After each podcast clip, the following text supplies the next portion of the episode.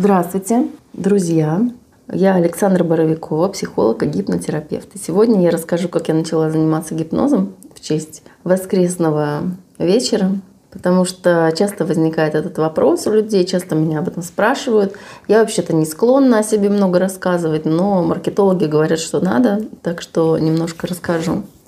Эта история идет из моего детства.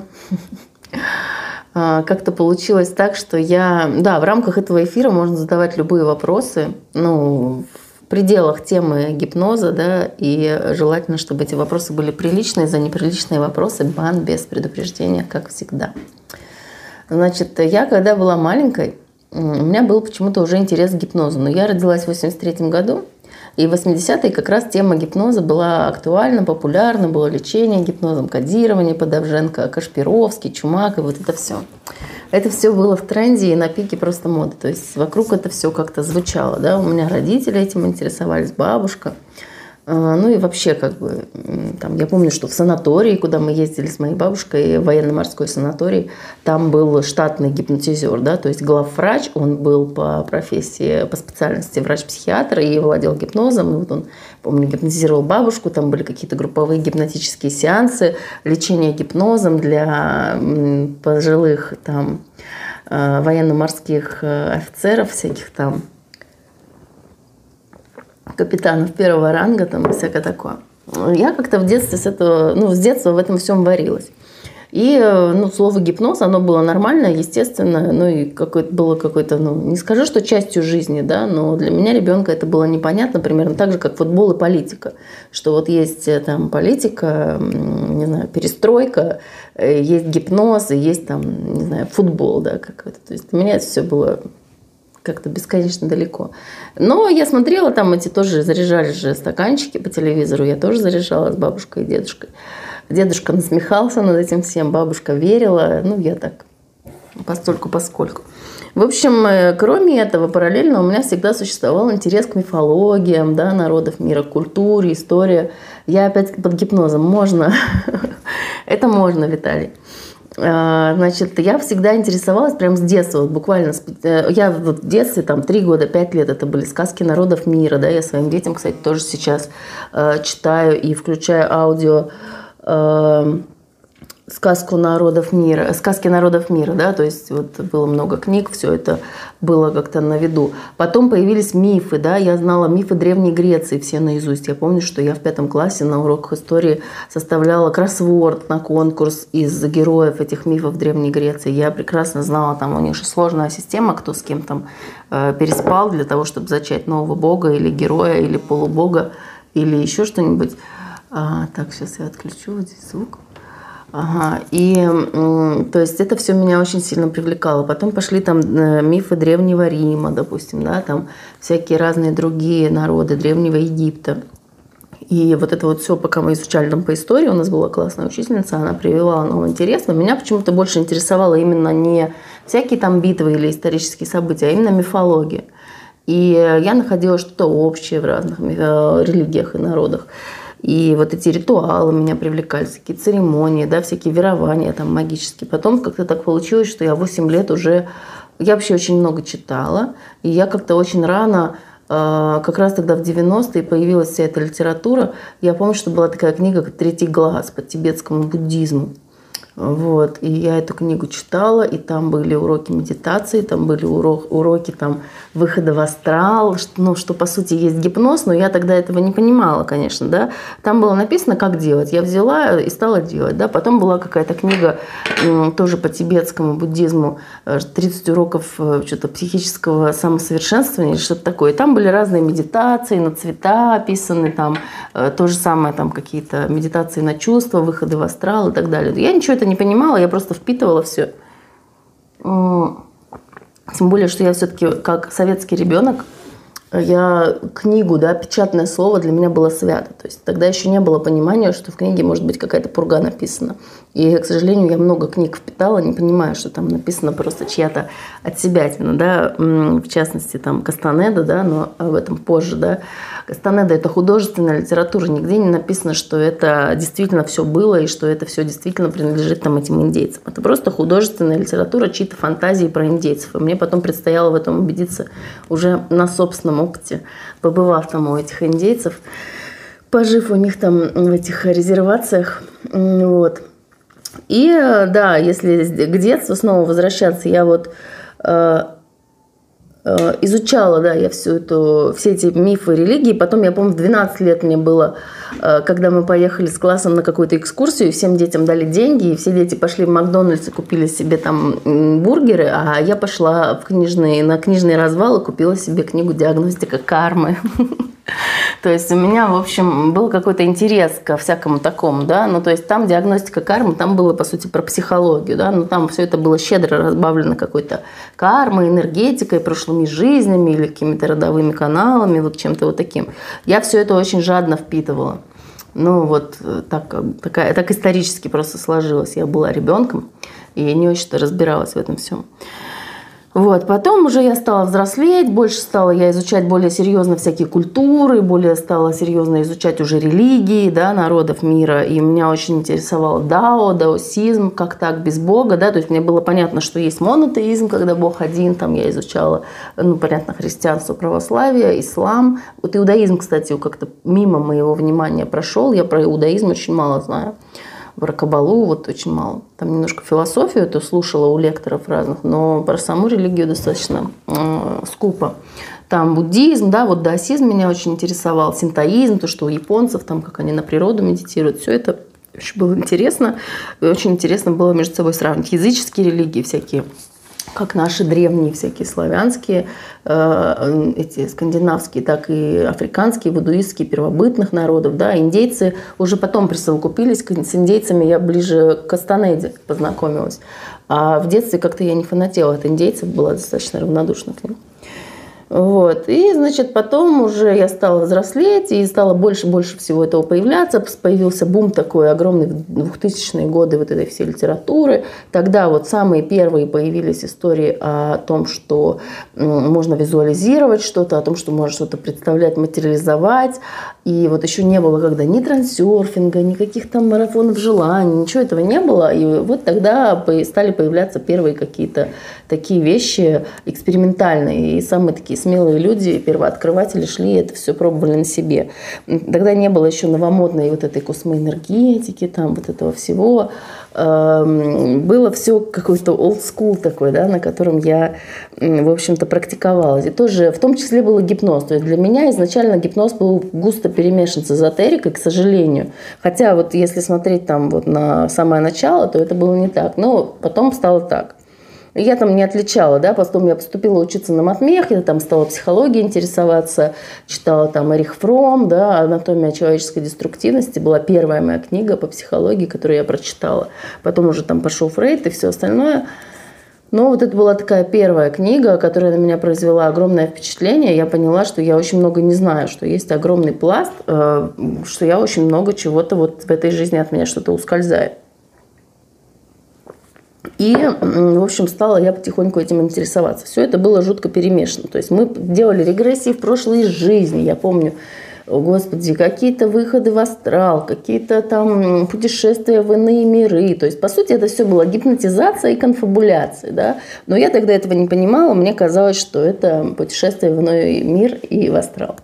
Но это было прикольно, всем нравилось, особенно мне я зарабатывала такой серьезный авторитет, мне казалось, что у меня есть какие-то способности. Тогда еще я верила в то, что для того, чтобы гипнотизировать, нужны какие-то врожденные способности, у кого они есть, тому повезло, а всем остальным нет. Ну, это прикольно было, потому что я училась на матмехе, и у меня всегда было критическое мышление, которое на матмехе прививается, хочешь ты этого или нет. Даже если ты на матмехе полгода проучился и вылетел с него, все равно у тебя, хочешь не хочешь, что-нибудь сформируется. А я там проучилась целых 6 лет. Э, я была очень упорной. Училась я, правда, плохо, надо сказать. Э, вот, потому что я все время работала, и я все время сдавала в последних рядах, э, но порой я сдавала на пересдачах, но пятерок у меня было пополам с тройками, к сожалению. То есть, если я подготовилась, то я получала пятерку, если нет, то, соответственно, тройку. Вот. Но матмех был, очень важен был в моей жизни для формирования критического мышления.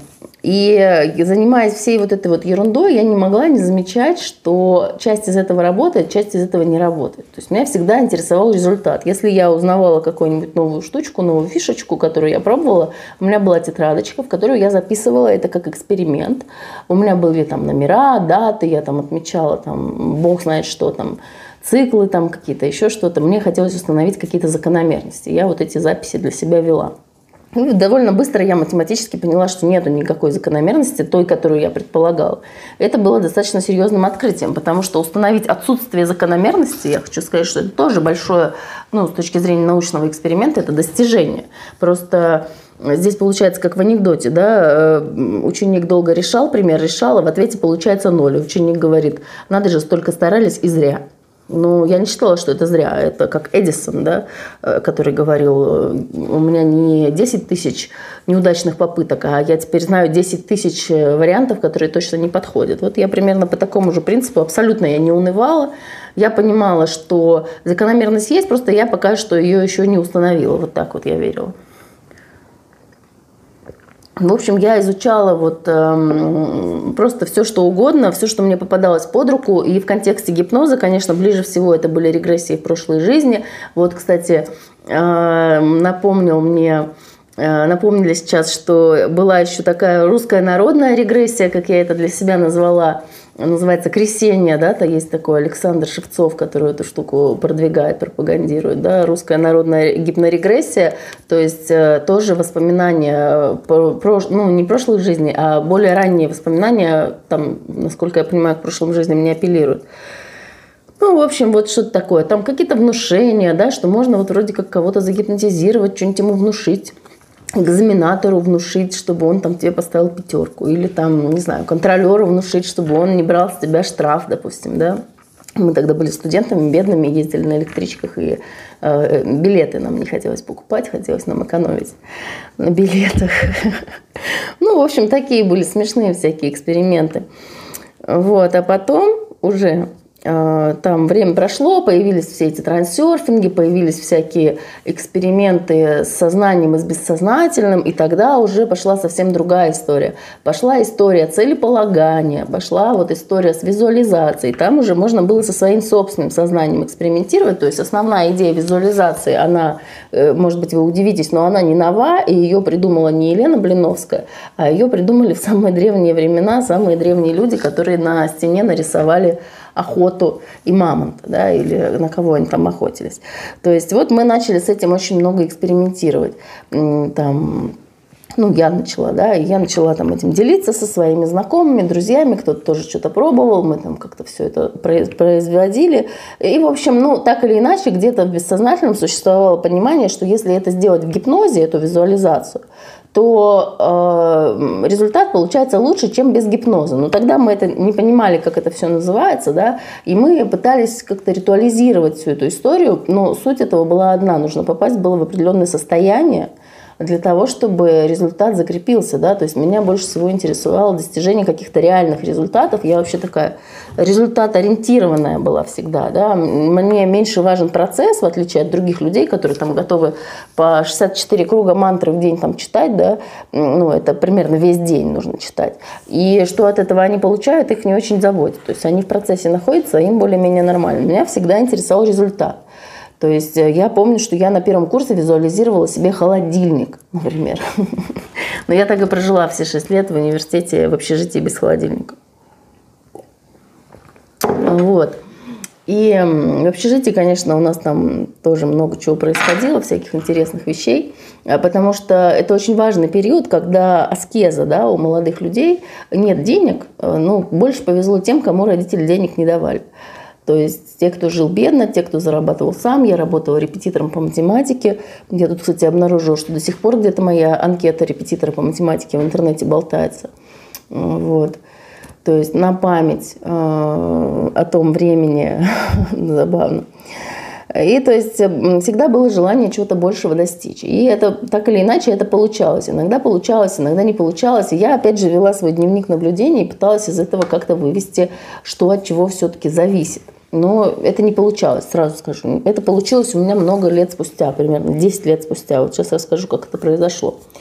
Вот. Там потом я работала там, работала здесь, я училась на программиста, работала там, пыталась каким-то фрилансером какие-то делать сайты, еще что-то. И вообще все это программирование и математика, оно очень сильно дисциплинирует мышление. Оно настраивает, во-первых, абстрактное мышление очень сильно тренирует, и во-вторых, вот систематическое да, мышление. То есть было, стало, результат эксперимента, сколько экспериментов мы провели. А если мы проведем 100 э, экспериментов таких же, будет ли у нас 100 таких же результатов? Да? И я видела, что в экспериментировании вот с визуализациями, да, с ограничивающими убеждениями не получается нелинейная зависимость. То есть если сто раз сделать то же самое, то результат может быть разный. И не дает сто раз одинаково такого же результата. То есть от чего-то зависит. И я пыталась понять, от чего. У меня были разные версии. От лунного, от лунного цикла там, или, не знаю, от женского цикла, или Бог знает от чего еще, там, да, да, от каких-то состояний, там много разных было всяких версий.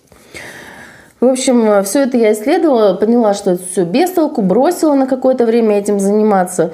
И э, там вот, кстати, да, Кастанеда я пропустила, были все вот эти моменты, когда я изучала китайские, вот эти все буддистские, там, ведические, конечно, меня не миновали, а ведические все эти учения, веды, э, кришнаитская вся эта история, да, японские ну и так далее. Вот Кастанеда, был такой период Кастанеда, там тоже есть, кстати, практика перепросмотра, это возвращаясь уже к тому, чем я сейчас занимаюсь, э, потому что гипнорегрессия, она, конечно, основана на перепросмотре личной истории, то есть мы находим этот эпизод, надо его сначала достать оттуда, да, и сделать тогда перепросмотр. Меня, конечно, интересовало, как сделать это самостоятельно, э, соседку загипнотизировать.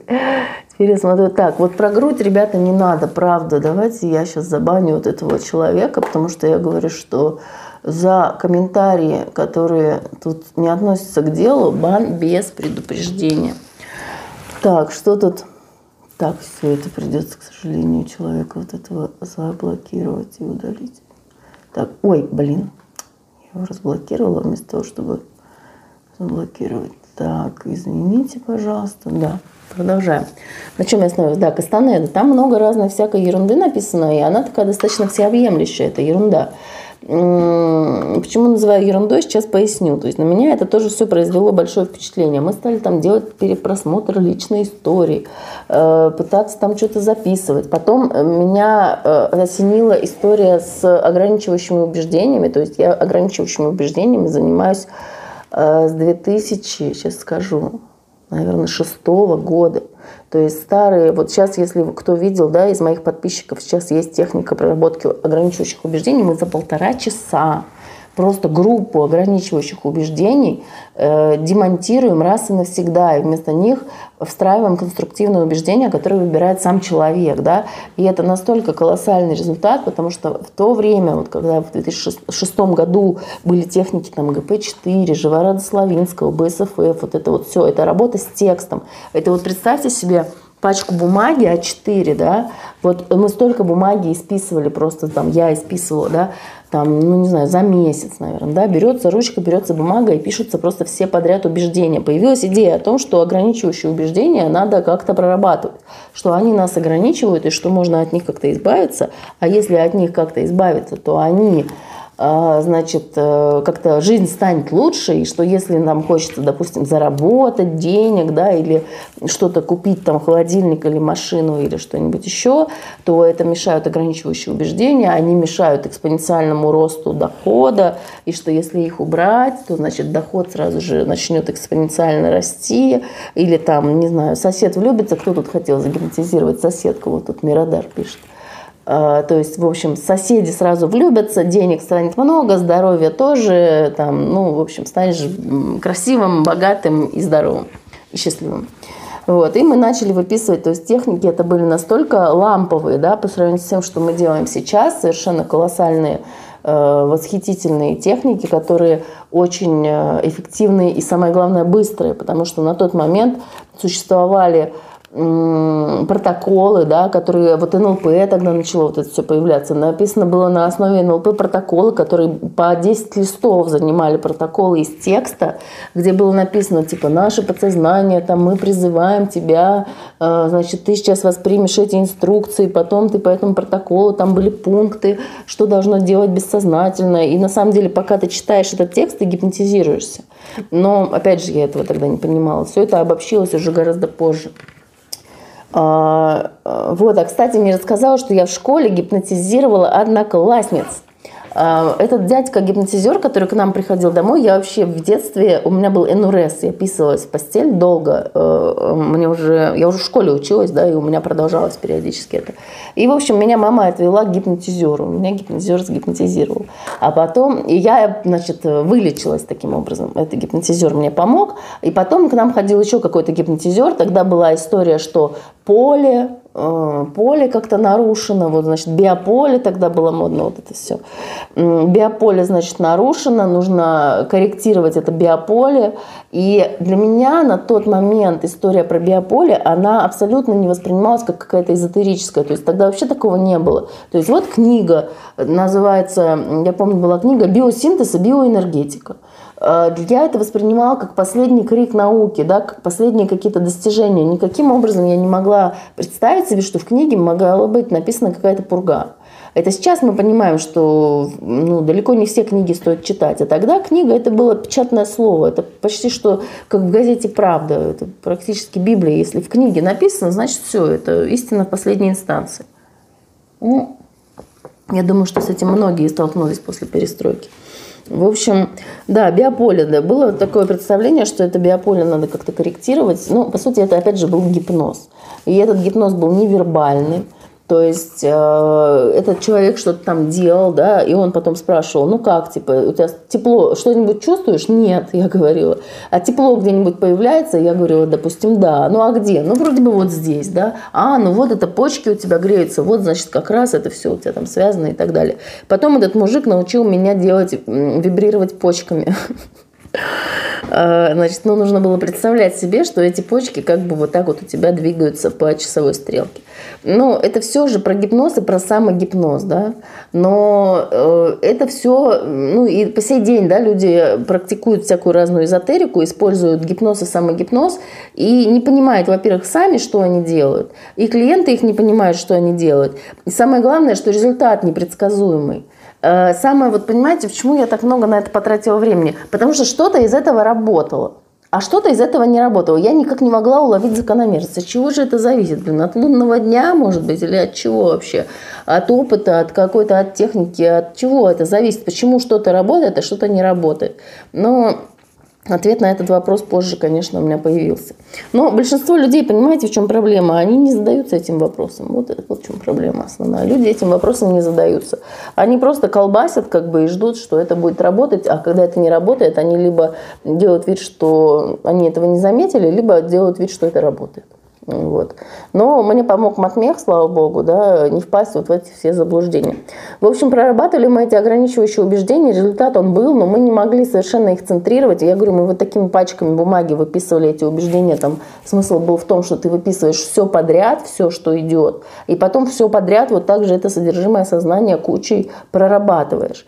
И потом в этой, среди этой кучи там постепенно ну, вот какие-то убеждения прорабатывались, и наступал результат, который для нас был на тот момент колоссальным.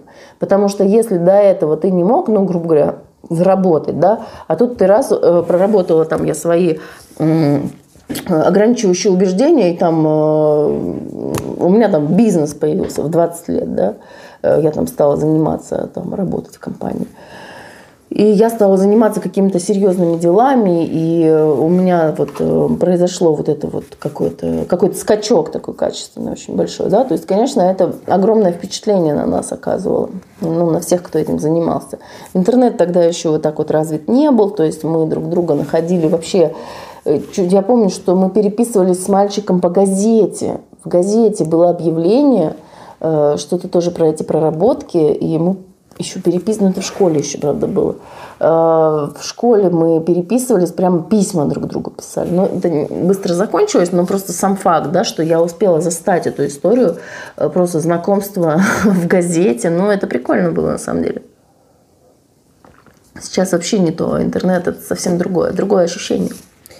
Вот, э, значит, прорабатывали мы эти убеждения, получали результаты. Опять же, результаты были непредсказуемы. Вот один раз возьмешь, что-то проработаешь, э, раз э, результат наступил. Другой раз проработаешь, не наступает результат. Еще поделаешь, еще, еще, еще, а он все равно не наступает. Либо он слишком маленький, да, то есть объективного, ощутимого, измеримого, достижимого результата не было. Точнее, результаты были, но они были непонятно, от чего они зависели, и непредсказуемо совершенно было все это.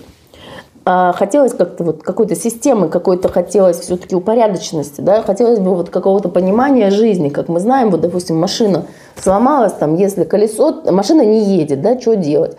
То есть мы знаем, что если колесо пробило, значит, нужно его там залатать и накачать, а если там двигатель там крякнул, не знаю, там, что там, ремень сорвало, все колпана позагибала, колпачки посрывала, все, значит, как бы уже крути, не крути, ничего не поможет нужно там другой двигатель, да, или капремонт, или что-то такое. То есть есть представление о том, где поломка, чего сломалось и как это все устроено. В психике у нас до сих пор нет такого полноценного понимания.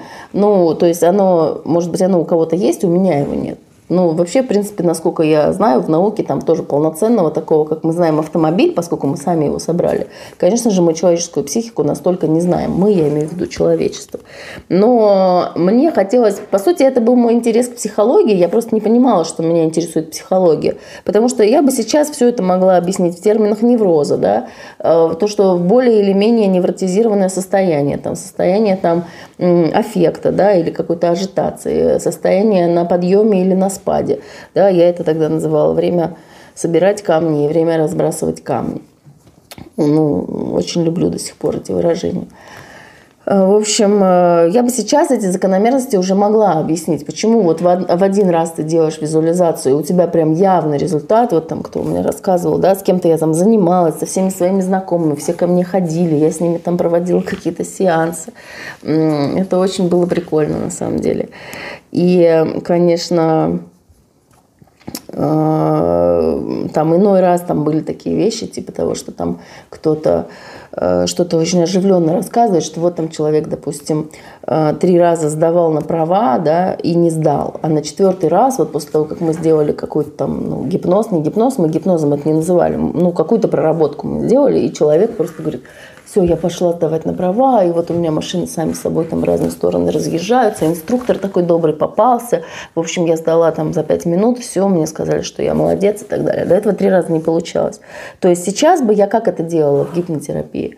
Я бы смоделировала эту ситуацию, я бы предложила человеку зайти с теми эмоциями, которые есть в эту стрессовую для него ситуацию, там, сдачи экзамена в автошколе. Я бы посмотрела, какие есть эмоции, я бы их выделила, я бы с этими эмоциями поработала, либо там в рамках длительной терапии, ну хотя бы модули, э, я бы их капитально проработала, если это в рамках просто подготовки к одному там событию, к одному мероприятию, то их можно даже не прорабатывать, а их можно просто ну, отодвинуть, да, чтобы они человека там в течение суток не беспокоили.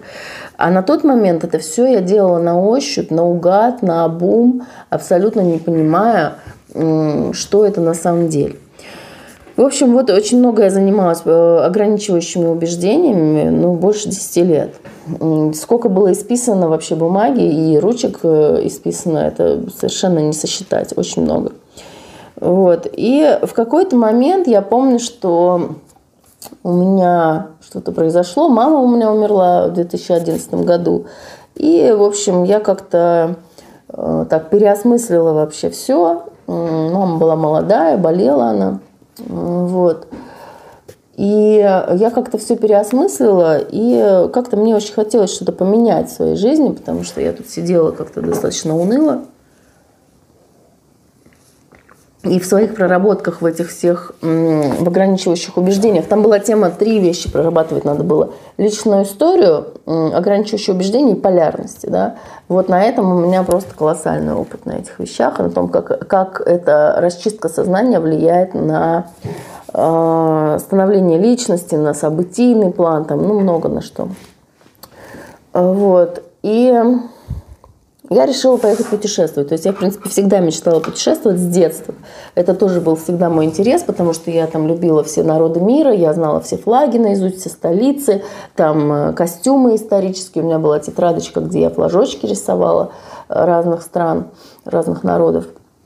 И я мечтала очень поехать путешествовать. И э, я уже до этого куда-то там съездила. Ну, там какие-то ближайшие там места, типа там не знаю, там Египет или Литва, там, ну, какие-то такие. Не бог весть какие. А, Таиланд, я уже, нет, я в Индию уже тогда успела съездить. А, это тоже было для меня очень интересно. Именно культурологически хотелось что-то совсем другое посмотреть, совсем не такое, как у нас. И, в общем, а, как-то так получилось, что я постепенно начала путешествовать.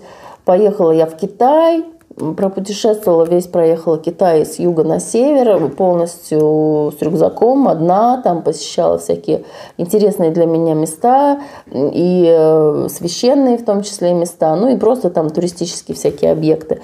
Ну, и мне очень интересно, как вот люди, как они по-другому думают, как они по-другому рассуждают, какой у них, вот что называется, менталитет и так далее. В чем отличие? Ну, и вот это культурный пласт, конечно, для меня очень интересен всегда был.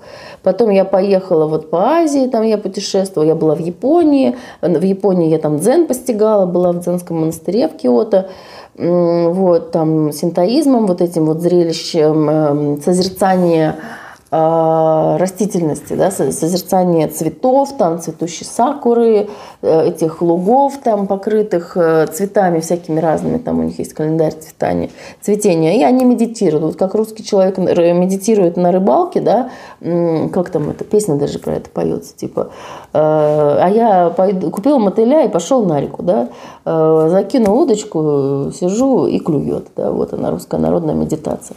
Если еще подводочку, то это прям дзен стопроцентный, да, а оно у китайцев, у японцев по-другому, у китайцев по-другому, но суть-то одна, состояние-то одно. Если мы возьмем и замеряем в позитронно-эмиссионном томографе, что происходит у русского народного мужика в валенках, когда он пришел, ну или без валенок, я не знаю, когда он пришел, купил мотыля и пошел на реку, и сидит там с этим мотылем, и у него там клюет, э, какой у него там, где у него там дофамин, эндорфин, серотонин, что у него там, где вырабатывается, я уверена, что это будет не очень далеко от какого-нибудь буддиста, который где-нибудь там в Гималаях сидит и медитирует там на, или там на гору Фудзияма там в Японии. В общем, смысл в том, что это определенное состояние сознания – в общем, попутешествуя там по Азии, в Индии была, в Ашраме жила, по всей Индии проехала, бог знает сколько городов. И с кришнаитами, кстати, я думала, что я сейчас буду изучать ведическую культуру, а там просто э, тоталитарная секта с гипнозом, опять же, с гипнозом, с НЛП. Вот когда первый раз, кстати, я помню, меня озарило именно про гипноз, когда я с кришнаитами и с их каким-то кришнаитским гуру ездила в ведический тур по Индии, он на целый месяц там затянулся по всем священным там местам и городам в этой Индии. Мы там посещали кучу всяких церемоний. Мне очень интересно всегда это было все изучать, как люди э, выстраивают свои ритуалы, церемонии там для достижения каких-то целей. Да, какие-то делают там визуализации, материализации, пуджи какие-то приносят жертвы, там, не знаю, какие-то фрукты или что-то еще. Вот. И первый раз я с этим столкнулась как раз тогда, когда этот, значит, заключительная была какая-то лекция, этот верховный, значит, их гуру русский, наша русская группа была, э, он э, толкал речь, и я уже тогда, поскольку я занималась убеждениями, то я чуть-чуть знала там про НЛП какие-то основы, как там якоря делаются, еще что-то, ну, какие-то модные фишечки такие глубоко не изучала. И я увидела, что он просто им ставит якоря на то, чтобы они снова пошли с ним в эту ну, поездку туда, чтобы они стали кришнаитами, чтобы они тяготели к этой медитации и так далее. То есть люди просто сидят, медитируют в определенном состоянии, то есть самоуглубление, ну это гипноз, самогипноз точнее. А он им начитывает директивное внушение. То есть в этом состоянии человек уязвим к внушениям. И я это интуитивно чувствовала. Я понимала, что если человек сидит в самоуглублении, то нельзя ему говорить, покупай мою книгу там, да, или там приезжай снова в этот тур. А он, я прям запомнила эти слова, он говорит, э, типа вот вы приедете домой и вас сжечь прямо будет, вам жарко будет. Вот вам сейчас жарко, а там они сэкономили на гостинице и дешевую сняли гостиницу без кондиционера. И в общем зале кондиционера не было, а это 40 градусов Индия, очень жарко, дневное время. И он говорит, вот сейчас вам жарко, вот у вас пот стекает, и вы домой приедете, а, значит, ой, кто загипнотизировался, пожалуйста, не воспринимайте это сейчас как внушение, да, потому что монотонная речь, она немножко может это делать. И вот да, он, значит, им начал вот это нагнетать, что вы будете вспоминать, что вам жарко тоже будет становиться, ну, можно так сделать. И вы снова будете вспоминать об Индии, вспоминать, типа, вот о наших занятиях, о наших лекциях, будете медитировать там, ну, всякое такое. И потом, значит, к нам снова придете, принесете нам еще немного денег. Вот. И меня это очень сильно расстроило, когда я это заметила. Я поняла, что это гипноз, я поняла, что это НЛП. Я демонстративно вышла и прошла через весь зал, там, да, попытавшись разбудить как можно больше людей. Но они уже были там. Ну, ладно, нет моей задачи там разрушать тоталитарные секты. Но я поняла, что это мне тоже не подходит. То есть очень я расстроилась, потому что возлагала на это некоторые надежды. Но вот это первый момент, когда я поняла, что тут что-то про гипноз. И, э, значит, я дальше я путешествовала, там я была, бог знает где, там в какой-то, в Европе там тоже, ну, в Европе не очень сильно с такой культурно-исторической точки зрения. А вот потом я оказалась уже в Латинской Америке. Была у меня такая мечта там попутешествовать, получить испанский. И, в общем, я стала там путешествовать, учить испанский. Я прилетела сначала... А, мы сначала ездили с друзьями мы были в Бразилии, Аргентине и Колумбии. Но тогда там я ничего такого особо интересного в этой истории не постигла, кроме того, что мы по Амазонке плавали 6 дней на пароме из Манауса в Летисию, из Бразилии в Колумбию. Это очень удивительное было совершенно путешествие по Амазонке, когда ты сидишь, да, то есть такое ощущение, вот думаешь, 6 дней на пароме по, по, на пароме по Амазонке, кажется, что э, вот сразу представляются какие-то индейцы с перьями, там, со стрелами, еще с чем-то, что-то очень интересное. Но это было абсолютно неинтересное плавание, это просто, ну, паром, ты едешь по этой Амазонке, плывешь там, э, пальмы, бананы, бананы, пальмы, а потом пальмы пропадают, значит, трава, и все. Из травы периодически коровы выглядывают. Иногда там эти индейские дети на лодке подплывают к парому, чтобы на волнах вот так вот покататься, потому что паром по Амазонке идет, и в разные стороны волны вот так расходятся, и дети, значит, на них, на всяких досочках вот так вот на них катаются. Э, ну вот, в общем-то, и все. И так 6 дней. То есть э, это удивительное было, конечно, на самом деле зрелище. У меня где-то фотки даже лежат. Тут, кому интересно, можно посмотреть. Э, то есть это паром двухпалубный, он очень старый, каких-то 70-х или даже раньше годов постройки. И там на палубе висят гамаки. Я очень хотела ехать в гамаке. То есть ты покупаешь место в гамаке. Стоит это что-то порядка 300 долларов. Вот. И я говорю, да, в гамаке, классно, мы поплывем на Амазонке в гамаке, как это романтично. А мой товарищ, он говорит, так, нет, ты как хочешь, короче, ни в каком гамаке мы не поплывем, мы поплывем в каюте. А каюты там всего типа две или три каюты на этот паром. Я говорю, да ты не понимаешь, ну это же романтично, мы как Че Гевара. Фильм смотрели про Че Гевара, он там тоже на такой штуке плавает. Вот, это когда он уже мотоцикл свой разбил, это как раз где-то в тех краях, только это в верховьях Амазонки, а мы были внизу наоборот. Вот, там, где она еще пошире. И, в общем, он меня уговорил и говорит, нет, я очень расстроилась. Я говорю, блин, ну что ты в каюте же мы можем всегда поплавать, а в гамаке не всегда. Ну, тем не менее, пришлось мне согласиться, потому что каюта была двухместная в любом случае. Вот. И когда я пришла на этот паром и увидела эти гамаки, которые висели в два этажа, как плацкартный вагон, да, только это палуба вот такая вот, ну, как бы открытая палуба, представьте себе, вот типа ну, паром, да, и там такие столбы сделаны, и между этими столбами вверх и вниз висят гамаки. Э, там один туалет на палубу, то есть один на одной палубе, один на второй.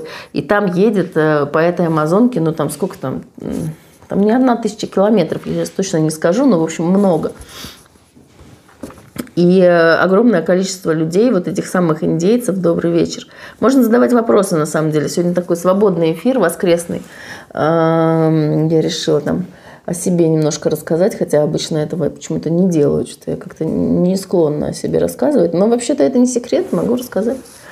Вот. Да, в общем, плавали, в общем, хватит, да, немножко, наверное, про Амазонку. В общем, я очень обрадовалась, что товарищ меня уговорил все-таки поехать в каюте. И мы шесть дней, потому что в каюте был свой туалет и нормальная кровать, потому что мы, конечно, там на этой палубе э, с двух этими э, двухъярусными гамаками, потом, наверное, не знаю, что с нами произошло за это время. Ну, в общем, короче, я полюбила все-таки Латинскую Америку за, этот путеше... за это путешествие. Потом вернулась в Россию, там еще что-то поделала, потом поехала туда снова. И я уже поехала основательно, я уже там задержалась на три года. А, я хотела, во-первых, учить испанский. Я от Мексики, вот Мексика, потом всю Мексику я проехала, юг Мексики, да, который вот культурно богатый. А, Юкатан, полуостров, там, где все пирамиды Майя, вот этим я очень интересовалась. Тогда как раз был 2012 год, все тут фанатели концом света. Я конец света встречала как раз в Гватемале. А вот, кстати, сейчас, между прочим, этот 12 э, декабря же, да, он был. Вот сегодня как раз, между прочим, годовщина. А, видите, совпало как. Да, и, значит, вот это Мексику я все объехала, все эти пирамиды майя, излазила, там где-то у меня можно тоже в профиле фотографии посмотреть, лайки поставить и комментарии написать. Да, излазила я там все, там на велосипеде можно ездить. А как с проводниками? Э, непонятен, Дмитрий, вопрос, уточните про индейцев, сейчас буду рассказывать. Вот, э, в Мексике я очень много была, в Гватемале была, ну, то есть я все вот проехала, да, Мексика, Гватемала, Гондурас, потом Никарагуа, потом Колумбия. Э, Колумбия, вот здесь вот вся вот эта береговая, потом из Колумбии, ну, береговая в смысле Колумбия Карибская, потом э, центральная, потом Тихий океан, да, в Колумбии, и потом уже Амазонка, и из Амазонки уже я поехала в Перу, и в Перу я так и осталась. Вот, это отдельная история что там со мной в Перу происходило. Все это время я учила испанский, я свободно говорю по-испански и по-английски. Учила я испанский, чтобы разговаривать исключительно с этими индейцами, потому что, начитавшись Кастанеды, я думала, что все, сейчас, значит, э, не все на контакт идут. Дмитрий, непонятен ваш вопрос, вы напишите, потому что не очень понятно, что вы хотите узнать. А, если вы напишите, то я вам э, ну, отвечу, да, пока что не очень понятно. Э, да, я хочу сказать сразу, что когда я говорю, что Кастанеда это все фигня и индейцы это все фигня, э, мне сразу же, те, кто там никогда не был и никогда не видел живого индейца, они мне все говорят сразу же, первая версия, типа, это они просто тебе не открылись. У меня трое детей, Роман. Э, это они просто тебе не открылись, эти проводники. Они просто тебе не отдали там свои тайные знания.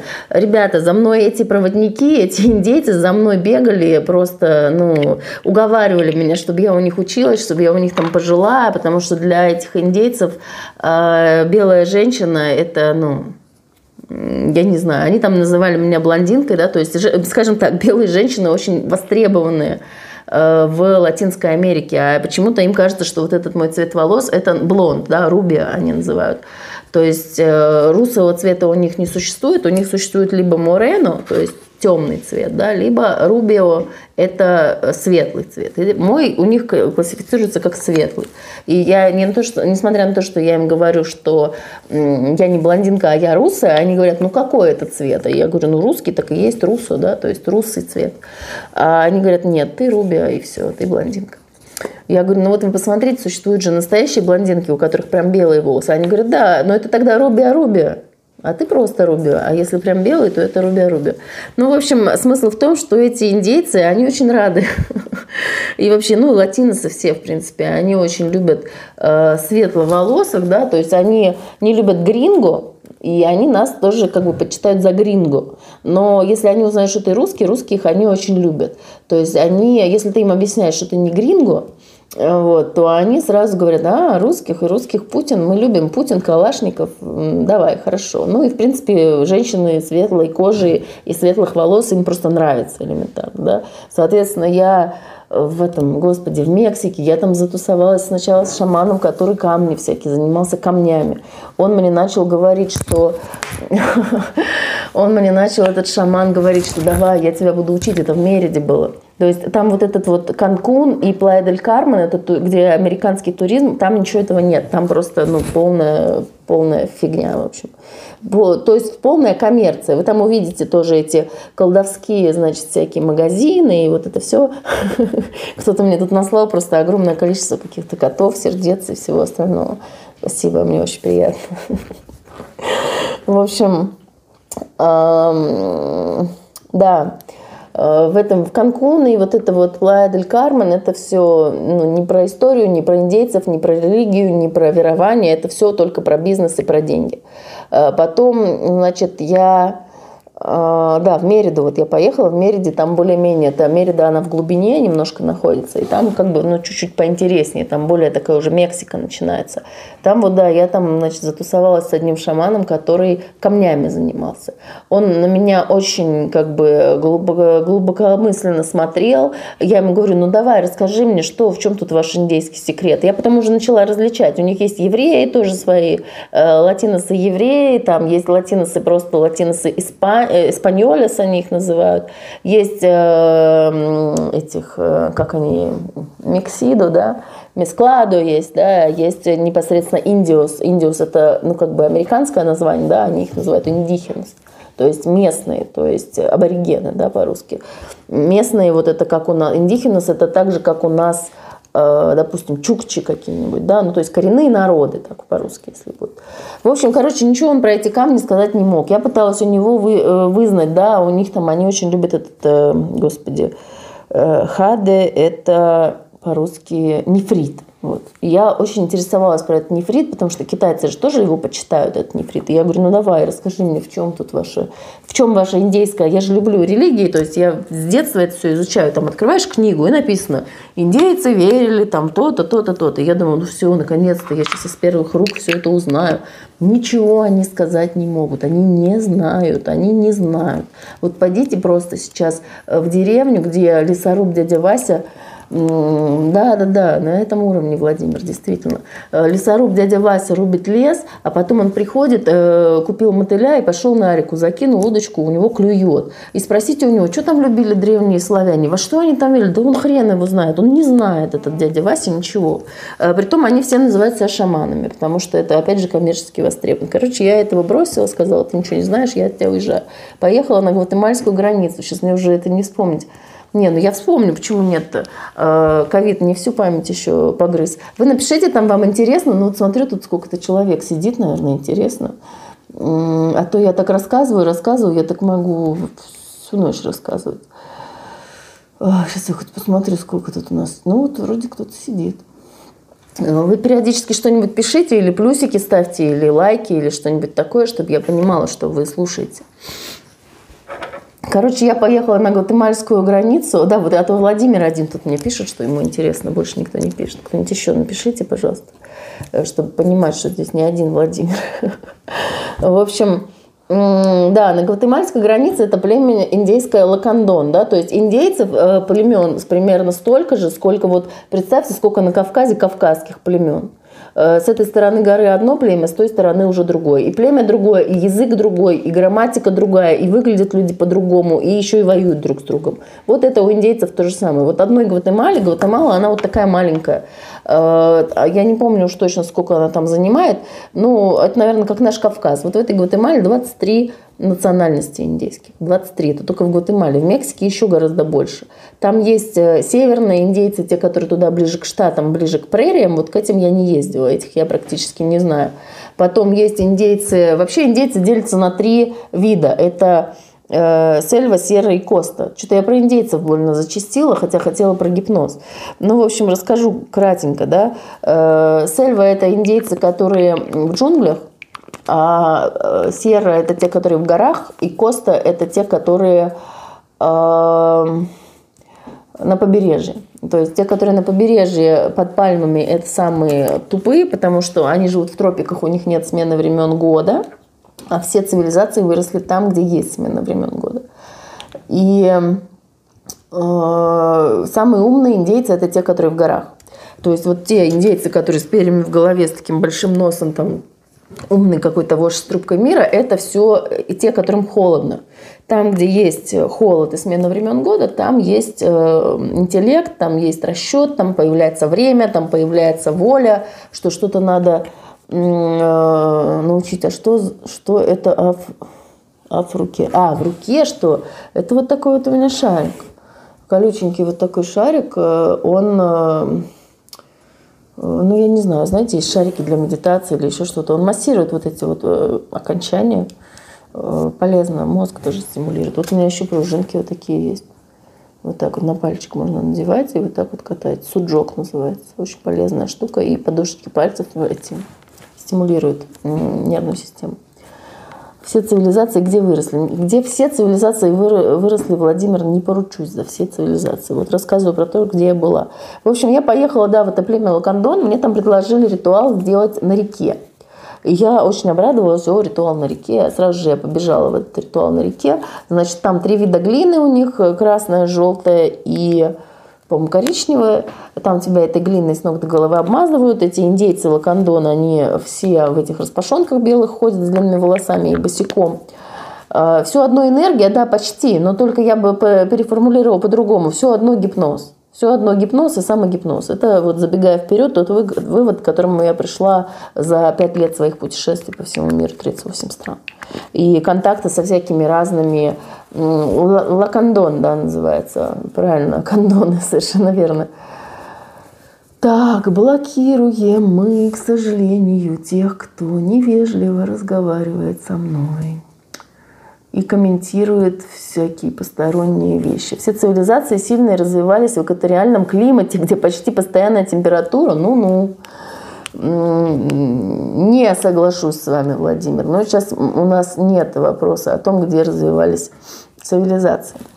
Значит, э, Короче, сделали мне этот ритуал, и, в общем, я там везде, то, что я везде там ощущала, то, что эти индейцы, э, не нужны им никакие ученики, не нужна им никакой обмен информацией, и то, что им нужно от нас, это либо деньги, либо, ну, если ты молодая девушка, да, э, которая им нравится, то, соответственно, они просто хотят твоего общества, и все. Им все равно абсолютно, о чем с тобой разговаривать, там, что ты с ними будешь делать.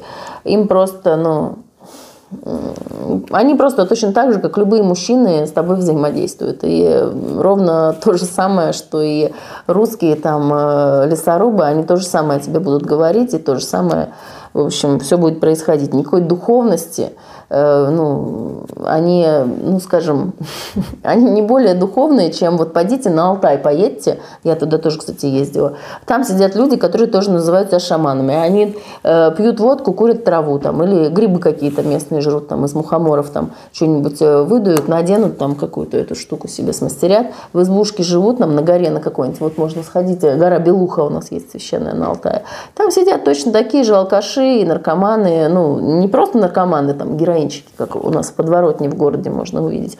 А они наркоманы на своих там, на каких-то растительных наркотиках сидят, называют себя шаманами, называют себя носителями древнего знания. Да, ну, никакого там нет древнего знания, просто ну, наркотический угар и алкогольный.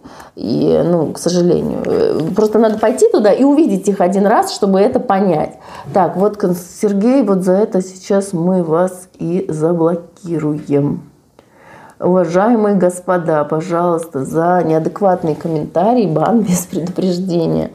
Не, не испытываю я удовольствия от таких вот э, сомнительных комплиментов. Вот, значит, э, ну да, то есть я проходила кучу разных ритуалов. А в Гватемале, кстати, после этого я, э, я прям вот пришла туда целенаправленно, там есть такое озеро Атитлан, э, где прям вот духовный центр, мне сказали, что все там духовный центр, там живут эти коренные индейцы, они прям живут там в хижинах, там все вот как полагается, готовят на огне, и там можно поселиться, можно снять жилье, можно с ними рядом ходить. В общем, половина этих индейцев там, они ну, наркоманы, да, Владимир, а что, ну, если так, э, что, ну, поедете на Алтай, вот серьезно, поедете на Алтай, пойдите на гору Белуха, вот вы ходили, я ходила, э, ну, может, им в кайф, ну, наверное, в кайф, но это не про духовность просто, это про наркоманию, про зависимость, это не про духовность, не про какое-то тайное знание.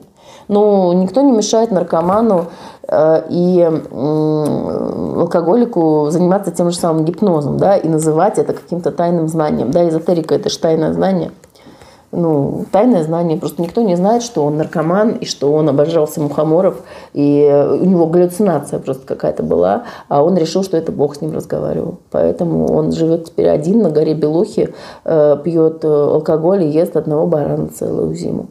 И там через 100 э, километров живет следующий такой же шаман.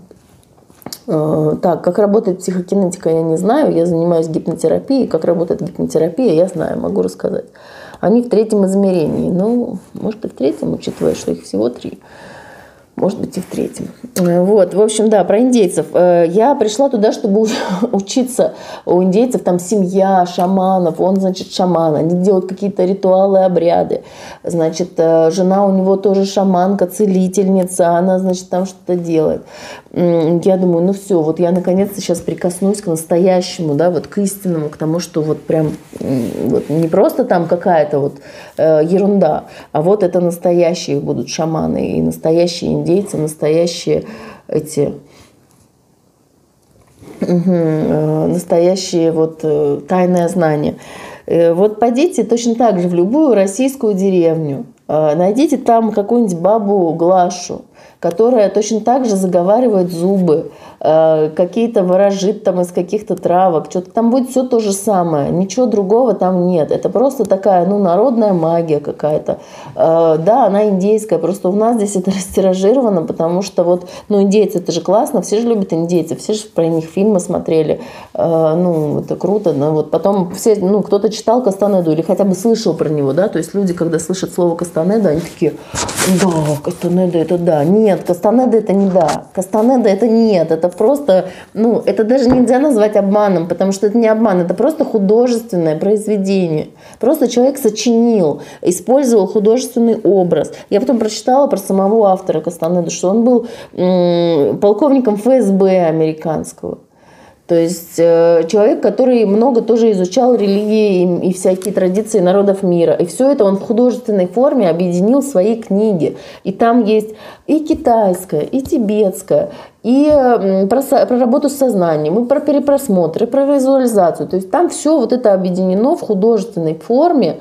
И вот так вот в художественной форме подано. То есть это просто какая-то ну, какая-то просто книжка интересная, да, около историческая. То есть мы вот читаем, допустим, Макс Фрай, да, там тоже у него какая-то магия, но мы же не думаем, что это все было на самом деле, да. А здесь, поскольку э, использован этот персонаж Дон Хуан, да, э, рассказано, что вот якобы он к нему приезжал. Но это все, э, к сожалению, это все вымысел. Почему? Потому что ни один индейец только разговаривать не будет, как Дон Хуан.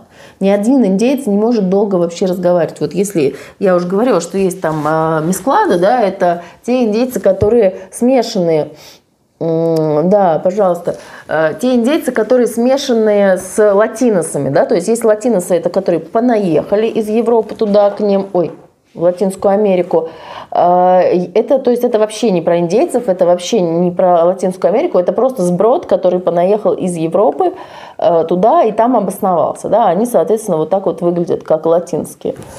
Да, как ну, латиносы, да, называется. А, вот. Потом есть непосредственно сами индейцы, которые вот выглядят как индейцы, и они между собой выглядят очень по-разному.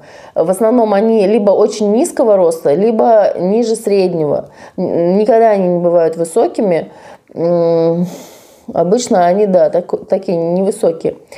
Э, они, ну все они неразговорчивые. У них разный цвет кожи, не красный, у них кожа желтого скорее цвета. Если на них посмотреть, то они либо там те, которые э, сельва, серая и коста, да, коста это они более коричневые такие, больше как какие-то, ну вот в океане, да, живут народы, больше на тайцев на каких-то они похожи, на филиппинцев, например, они очень похожи.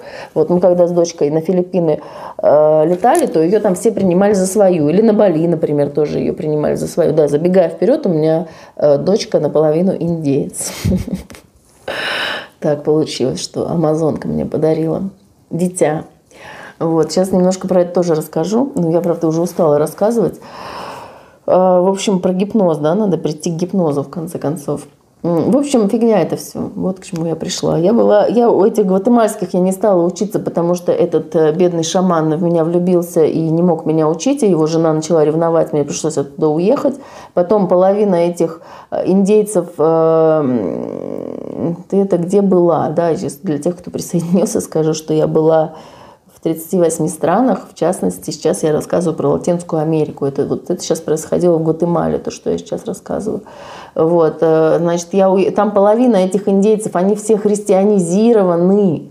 Они все поют, находятся в разных сектантских церквях, там церковь седьмого дня, адвентисты, свидетели Иеговы, там э, эти евангелисты, там Бог знает каких сект только нету, да, их же всех э, там христианизировали, там же было куча этих особенно на... Э, да, совершенно верно пишет Дмитрий, что они не доверяют нам, они нас ненавидят. Мы для них белые люди, мы те для них, мы символизируем тех, кто убивал их предков, кто для забавы разрубал их предков пополам. Мы для них те, кто ставил эксперименты, чтобы узнать, есть ли у них душа, на глазах у матери убивали детей, смотрели, будет она плакать или нет. А индейцы не плачут, у них слезные железы там по-другому работают, так же, как у монголоидных народов народов, допустим, да, они тоже не плачут, да, латиносы, кстати, плачут, в отличие от самих индейцев. И они, то, что индейцы не плакали, они воспринимали как то, что у них нет души, что матери безразлично, что ее детей там уничтожают у нее на глазах. То есть мы для них те, кто скармливал их собакам, да. И, конечно, эти люди, э, они относятся к нам негативно, да, то есть когда по Амазонке плывешь на этом пароме, и эти индейцы в какую-нибудь деревню приплываешь, кто индейцы нас убивали? Ну, вы что-то, Владимир, тут это самое. А, не припоминаю что-то такого в истории Великой Отечественной войны.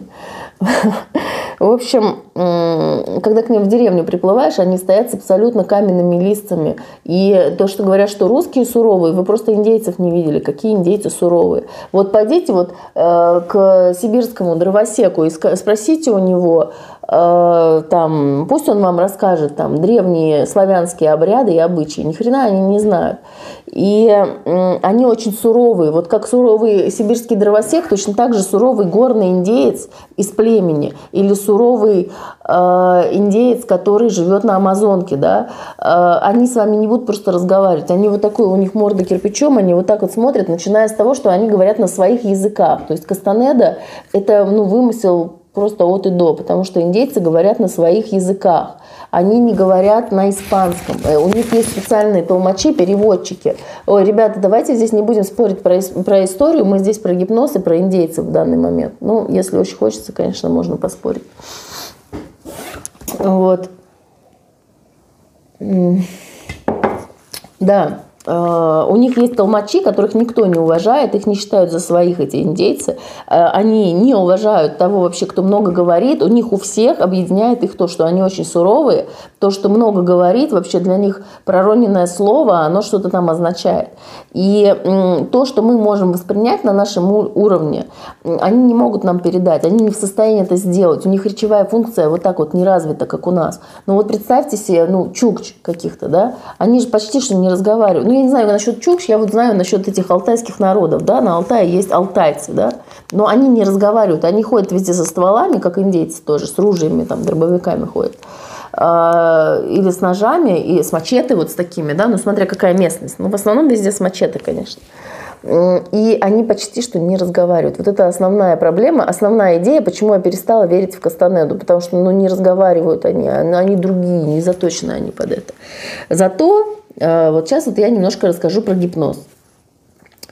Э, э, с гипнозом у них все нормально. То есть у них невербальный гипноз и вербальный, у них есть всякие танцы, у них есть всякие песни, у них есть такие специальные венички, которые шуршат. Ты садишься вот так, я все там перепробовала на себе абсолютно, вот все, что там предлагалось. Я и чистки какие-то проходила, и какие-то растения какие-то пила, какие-то очищающие, там, охе, помню, какая-то там смола белая из какого-то дерева, которую ты пьешь, и, значит, все там очищается. Потом там, там много чего есть. Там есть всякие разные... Верблюдов там нету, к сожалению, там другие животные. Вот. В общем, очень много всякого там интересного растительного зелья есть, которое можно... Ну, оно все обычно оздоровительное, да, есть еще наркотическое, но наркотическое я не пробовала. То есть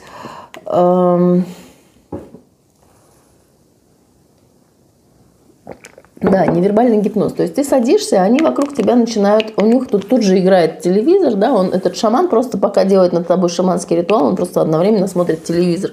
Он берет этот венчик, и он там начинает насвистывать, но это уже на Амазонке, я рассказываю, да, я уже в Перу переместилась из э, Гватемалы, да, то есть, а между этим там был еще Гондурас, Карибский бассейн, ну, Карибский бассейн там немножко другая история, там все курят марихуану, и, соответственно, в связи с этим там э, нету вот таких вот индейцев и вот такого вот шаманизма, который больше такой с, диссоциативной такой стороной связан. А там есть уже тогда сантерия. Сантерия – это религия черных, это вуду, да, по-нашему там вот это режут курицам головы, там голубей каких-то специальных держат, там всякая символика, это все христианизировано, то есть это совершенно другая история, это африканская история, которая стала карибской. Э, тоже я на все на это посмотрела, но это просто какой-то, ну, такой шаманизм, как бы вот самый обычный. То есть вы у нас тут в Питере можете тоже такое же самое найти, да, тоже люди этим занимаются и считают, что это все какие-то древние знания. Пожалуйста, Владимир. Вот, потом, э, ну, это, то есть, вообще не очень интересно. Потом, э, да, когда уже на, это уже было, там, в Колумбии тоже я ездила, там, какой-то знахарки, да, она просто, ты к ней приходишь, она тебе дает какой-то лист, да, у меня что-то там, а, э, я не могла забеременеть, вот что у меня было. Я говорю, ну, вот я не могу забеременеть, ну, надо же запрос какой-то принести туда, чтобы с тобой какой-то сделали ритуал. Ну, давай, хорошо. Там она дает тебе какой-то лист, и дальше что-то начинает происходить. То есть она вроде бы даже с тобой особо не разговаривает, но она как бы держит постоянно тебя в поле своего зрения. И там была у нее еще какая-то дочка или внучка, которая она обучала этим своим э, вещам. Э, и э, ну, там очень интересно я сделала наблюдение и записи по поводу того, как они это делают ну, происходит какое-то определенное невербальное гипнотическое воздействие. Почему оно невербальное, но потому что они ничего при этом не говорят. Либо говорят, вот, допустим, вот тот шаман, который смотрит телевизор, да, он совершает вот эти шумовые движения вот этим веничком и насвистывает. У них там есть у каждого шамана своя песенка, но это уже эти э, люди-кошки, которые мацес, э, к которым как раз моя дочка относится. Э, Мацес – это люди-кошки, у которых татуировка вот здесь вот усов на лице, может быть, видели их.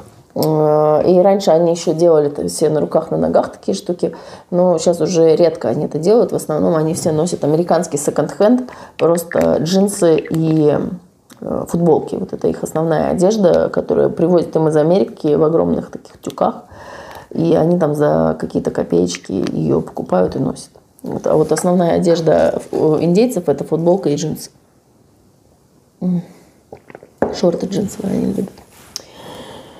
Вот. И вот этот шаман в шортах и в джинсах, ой, в шортах и в футболке, э, со включенным телевизором. Э, здесь у него какое-то специальная там сигаретка, цигарка такая, да, он вот так вот на тебя дует ее, дует. То есть он тебя курит просто ее и вот так вот на тебя дует.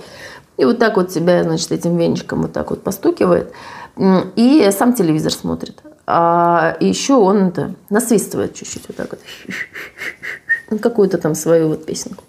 И все, это гипнотизируешься. То есть попадаешь в транс, и дальше начинает происходить какой-то процесс. Что там за процесс, на самом деле никто не знает.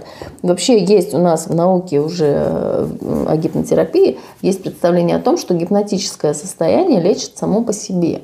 То, что когда человек попадает в глубокий гипноз, на глубокую стадию, да, когда ты вот так вот самоуглубляешься и там начинаешь находиться, то э, у тебя запускаются процессы саморегуляции. Да? А в гипнотерапии, в современной, мы еще используем это состояние, но не такое глубокое, конечно, для того, чтобы не просто там саморегуляция у человека произошла, а для того, чтобы с ним еще провести в это время психотерапию. Да? То есть современная гипнотерапия – это вот такое вот соединение. А у них получается, ну, это достаточно примитивное лечение гипнозом, которое э, вот как раз то, что было у нас в 80-е. Просто человека погружали, ну реально, как нереально? Конечно, реально. Ну, гипноз реален, это определенное состояние мозга, да, которое бывает у каждого человека на той или иной степени э, глубины, да, то есть если человек здоров, то он способен погружаться в это состояние. И, соответственно, они просто тебя погружают в это состояние, а дальше уже каждый, кто во что гораздо. Человек же пришел со своим каким-то запросом к этому индейскому шаману, да? То есть он кто-то говорит там, у меня детей нет, кто-то говорит там, у меня камень в почках, кто-то еще что-то, да? А дальше, э, ну, ты принес свой запрос, ты сидишь, как бы этот запрос у тебя каким-то образом формулируется. То есть я бы сказала, что наши колдуны, русские, народные, которые не, ну доказали, никто особо и не сомневался в этом. То есть, когда феномен просто был э, выявлен, Э, э,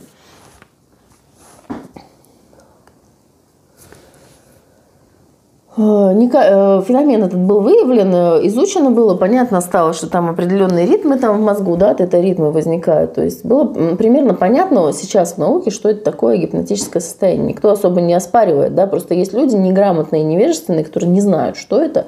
Тут я помню, что я там сдавала квартиру, меня жилец спросил, а чем вы занимаетесь? Я говорю, я гипнотерапевт. И он такой, я не верю в это все, да. Ну, то есть есть такие люди, которые не верят в это все.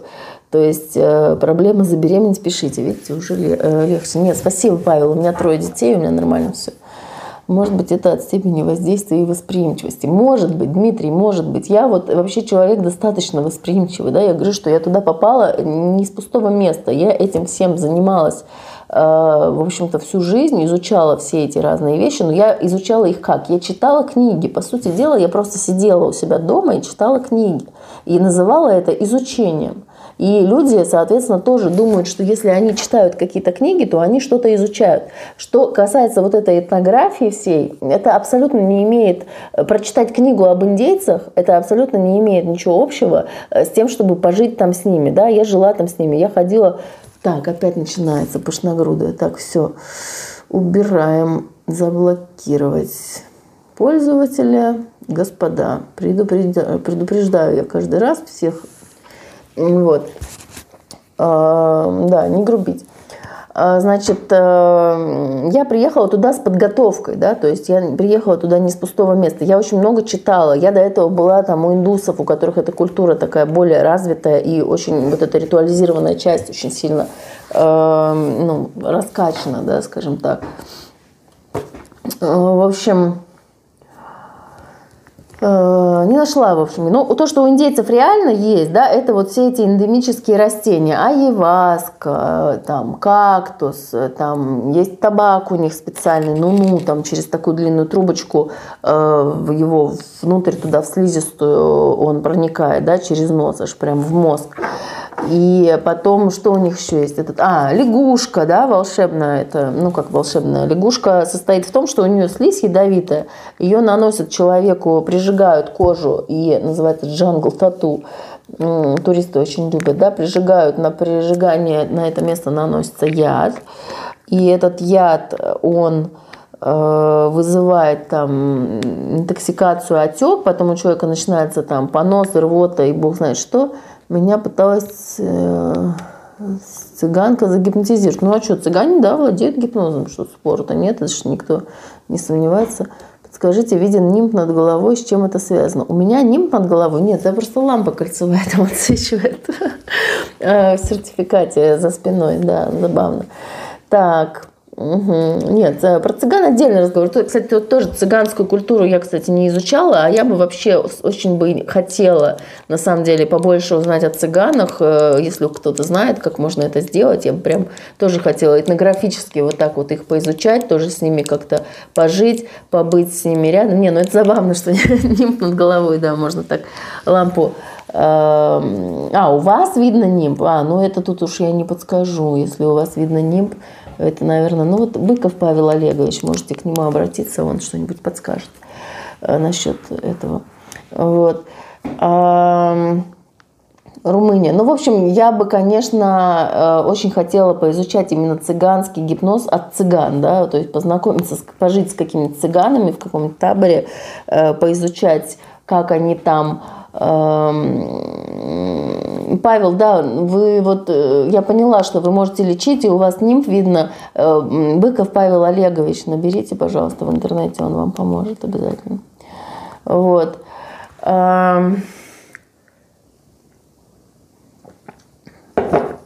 Так, что там про индейцев? Короче, э, значит, то, что у индейцев есть реально, это все вот эти вот вещества.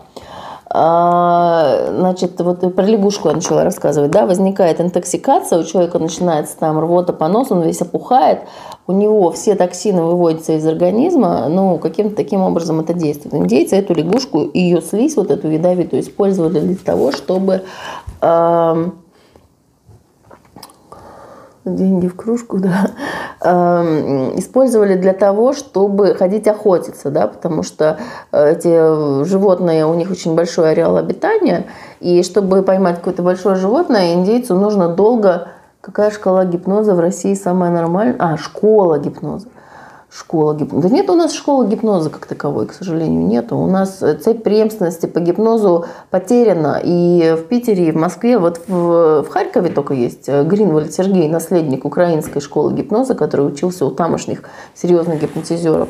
Вот. А, здесь у нас, кстати, есть, но это для психологов. Э, у нас э, Денис Амельченко учит в институте Карвасарского, тоже он из Харьковской как раз школы. А, ну, Блинков, там Александр Николаевич, но это только для клинических психологов. Вот именно кто учит именно гипнотизировать. Ну, еще есть те, у кого я не училась, не могу, соответственно, об этих людях отзывы давать, но посмотрите. Я, да, я из Санкт-Петербурга. Э, в общем, для того, чтобы охотиться этим индейцам много недель да, в джунглях, они принимали эту лягушку, у них полностью все запахи уходили из организма, а, и запаха, ну, все токсины выходят, извините, э, есть не хочется, пить не хочется, э, чем, мой хороший, ничего не поняла. Будьте добры, дайте ссылку на Быкова. Э, слушайте, вы наберите Быков Павел Олегович. Вот если вы наберете, даже без всякой ссылки, вы его найдете. Сейчас вот я проверю. Павел Олегович. Э, вот, пожалуйста, первая же ссылка. Быков Павел Олегович, э, врач-психиатр, нарколог. Ага. В Яндексе на первой странице. А, значит, э, короче, охотились индейцы, не было у них запаха от тела, и кушать им не хотелось. По две недели они в джунгли ходили, и лягушка помогает. И вот сейчас можно поехать, и вот э, отец моей дочери тоже там этим занимается, айваской, лягушкой и всякими такими штуками. В общем, то, что у индейцев есть реально, это эндемические растения. То, как они используют э, растения и животных, ну вот лягушка это же животное, да, они с нее берут слизь, они там всякие отрезают там какие-то железы у дельфина, да, ну опять же, там якобы это для половой силы, там что-то способствует, там мне пытались скормить тоже что-то такое из пенисов розового дельфина, который на Амазонке для, э, для охоты они делают иммунитет кучу ядовитых веществ. Да, у них э, вот это действительно очень классно. Почему? Потому что эти вещества, эти растения, они растут на тамошней почве, в джунглях не растет ничего. То есть там не Обучение гипнозу онлайн. Вот, кстати, Вадим, э, Владимир Дернов онлайн учит гипнозу. Хорошо, хороший гипнотизер, сильный, учит, говорят, хорошо. Я сама у него не училась, но говорят, что учит хорошо. Гипнотизер он хороший. Я его знаю, вот попробуйте у него поучиться. Вот, э, значит, э, в этих почвах там не было земледелия никогда. Там максимум, что выращивают, это юку и Павел, слушайте, я вас сейчас забаню, отблагодарю, по-своему не огорчайтесь. Кто здесь огорчается, я что-то не могу понять. Э, в общем, держите себя в руках, а то забаню. Не люблю предупреждать вообще, баню обычно сразу. Вот, э, за неадекват. Значит, смотрите, никогда не было земледелия, почвы сохранили все эти вещества которые там э, вот содержатся. У нас там говорят, что даже Юка это не кактус, юка это как картошка, то есть это вот такой длинный э, корень, он даже еще больше бывает, разного размера бывает, там побольше, поменьше, э, ну похоже чем-то на картошку, корень, который варят, его варят вместе с рыбой, вот они там бананы варят вот такие огромные, э, тоже рыба и бананы, все, у них нету даже куриц там в джунглях, кто живет, они не занимаются этим ничем, они ведут такой, такой очень близко к первобытному образу жизни. А в горах там, да, там посленовые есть в горах, там есть эм, табак, там есть помидор, картошка, вот это вот все, кофе, какао, вот эти все вот штуки там у них э, растут. И они из них делают зелье. Я, кстати, была на шоколадной, на кофейной церемонии, да, потому что у них на кофейной и на, на шоколадной церемонии, да, потому что шоколад это какао это тоже вещество близкое к наркотическому, это стимулятор, это эйфоретик, только его нужно в очень больших концентрациях, и опять же оно должно быть на вулканических почвах, на горных выращено, чтобы оно давало свой эффект, и его употребляют с красным перцем тоже, который там растет. В общем, вот эти вот все вещи, они у них действительно реальные. Но опять же, пенисы розового дельфина, я не уверена, что они реально действуют. Я на себе, вот, допустим, не пробовала. Не знаю, может, если бы я мужчиной была бы, я бы, может, попробовала. Но мне это ну, не представляло интереса. А вот именно вот вся вот эта травяная медицина, она там реальная. Но она понамешана с огромным количеством суеверий необразованного народа. И необразованный индейский народ, который живет на Амазонке, он абсолютно ничем не отличается от необразованного э, русского народа, который живет на Алтае, там алтайцы какие-нибудь. Нет, дельфин сам по себе розовый. Розовые дельфины живут на Амазонке и в Меконге. В двух местах на планете живут розовые дельфины. Э, вот это что касается индейцев, да. В общем, до Перу вот таким вот образом я доехала. Там в Перу как раз э, штат есть такой Амазонас, и там есть Икитос, это столица этого штата Амазонас. И там вот э, произошло со мной прекрасное событие в моей жизни. Я забеременела.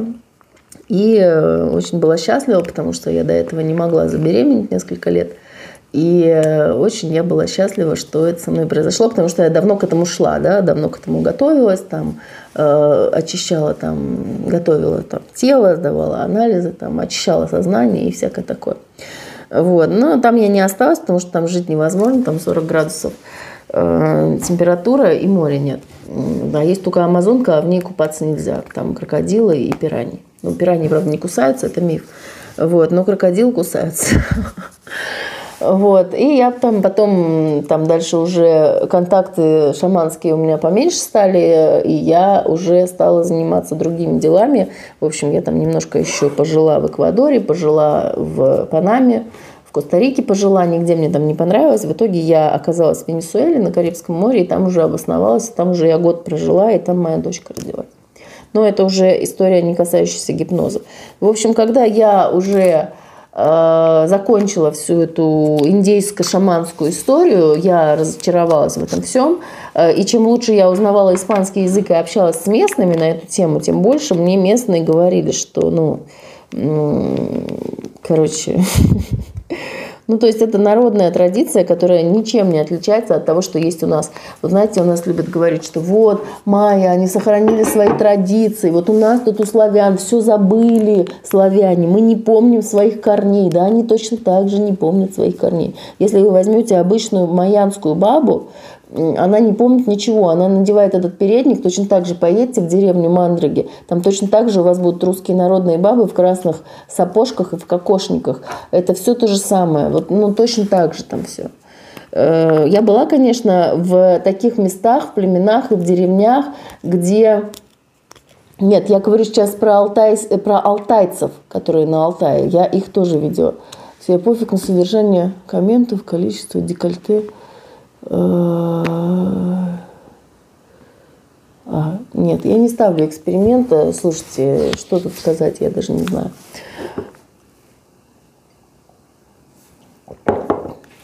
А, да, я напоминаю, что за неадекватные комментарии бан без предупреждения.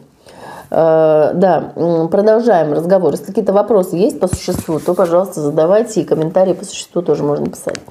Значит, а, чего, отвлекли меня.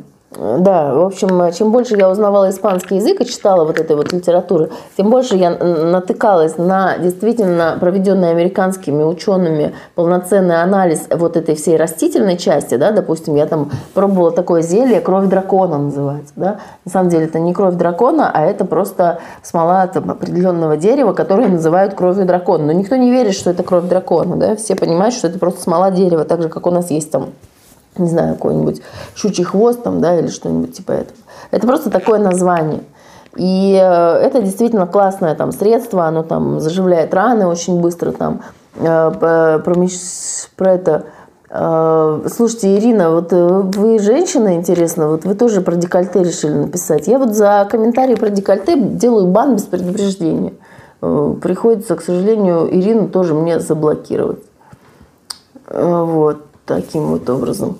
Да, значит, э, все, сбиваете вы меня просто, я не могу понять. Ладно. Э, а, как я начала заниматься гипнозом, да, тема эфира у нас.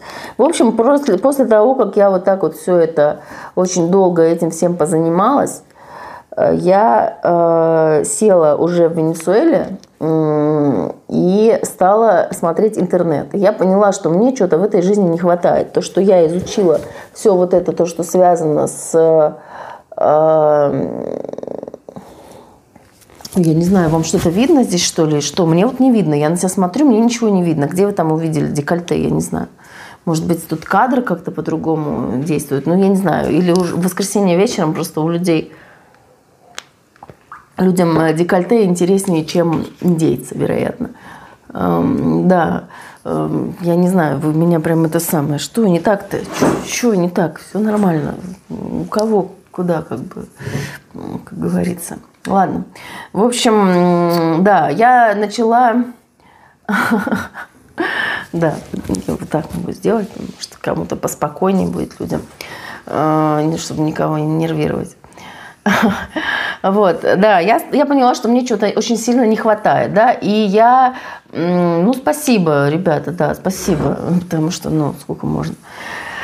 Э, в общем, я поняла, что мне что-то не хватает каких-то знаний очень сильно, да, потому что я вижу, что есть определенный эффект, да, вот, например, э, если, ну, брать какие-то примеры, да, люди там мне рассказывали точно такие же, европейцы, американцы, что я, значит, жил там где-нибудь, там, что вот я был у шамана, и вот шаман мне помог там что-нибудь сделать там, да, и у меня, допустим, у меня вообще, я подцепила чесотку там, когда я с гидом ходила в одну из экспедиций, я на самом деле очень кратко рассказываю, я там за три года, можете себе представить, сколько я там пересмотрела индейцев, сколько я там пережила в каких разных деревнях, там, где нету ни интернета, ни сотовой связи.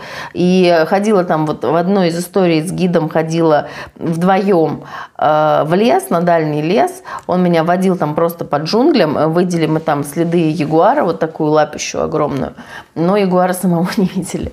Видели всяких ленивцев, там змей, там еще что-то, ну, всякое такое. Обезьяночек всяких прикольных. В общем, и я этому гиду давала свою куртку, потому что у него не было куртки, он спал на полу. И потом он отдал куртку мне, и у меня, в общем, появилась чесотка. И я говорю, я подумала тогда, думаю, я в деревне у индейцев пусть они меня лечат. То есть я не понимала, что у меня чесотка, у меня, ну, я просто стала чесаться, чесалась, чесалась.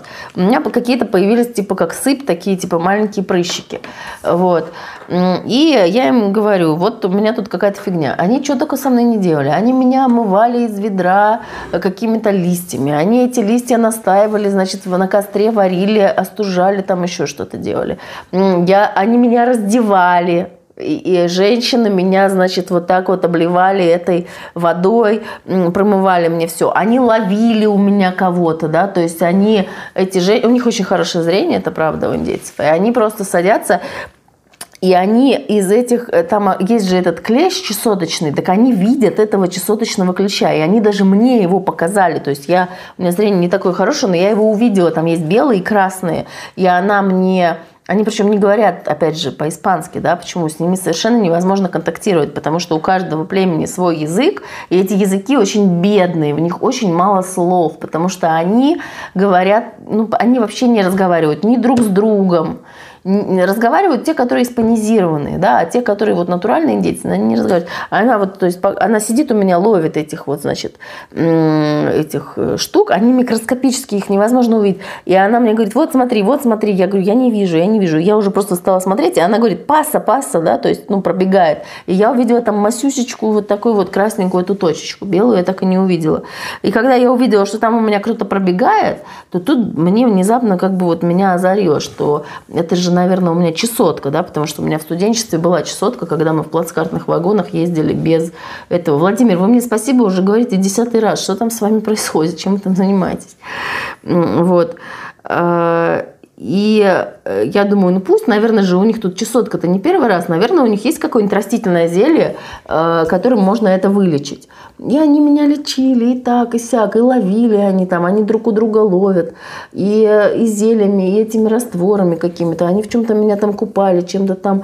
Короче, они делали, вот они и веником вокруг меня вот так вот лечили меня этим гипнозом своим, понимаете, гипнозом они лечат чесотку.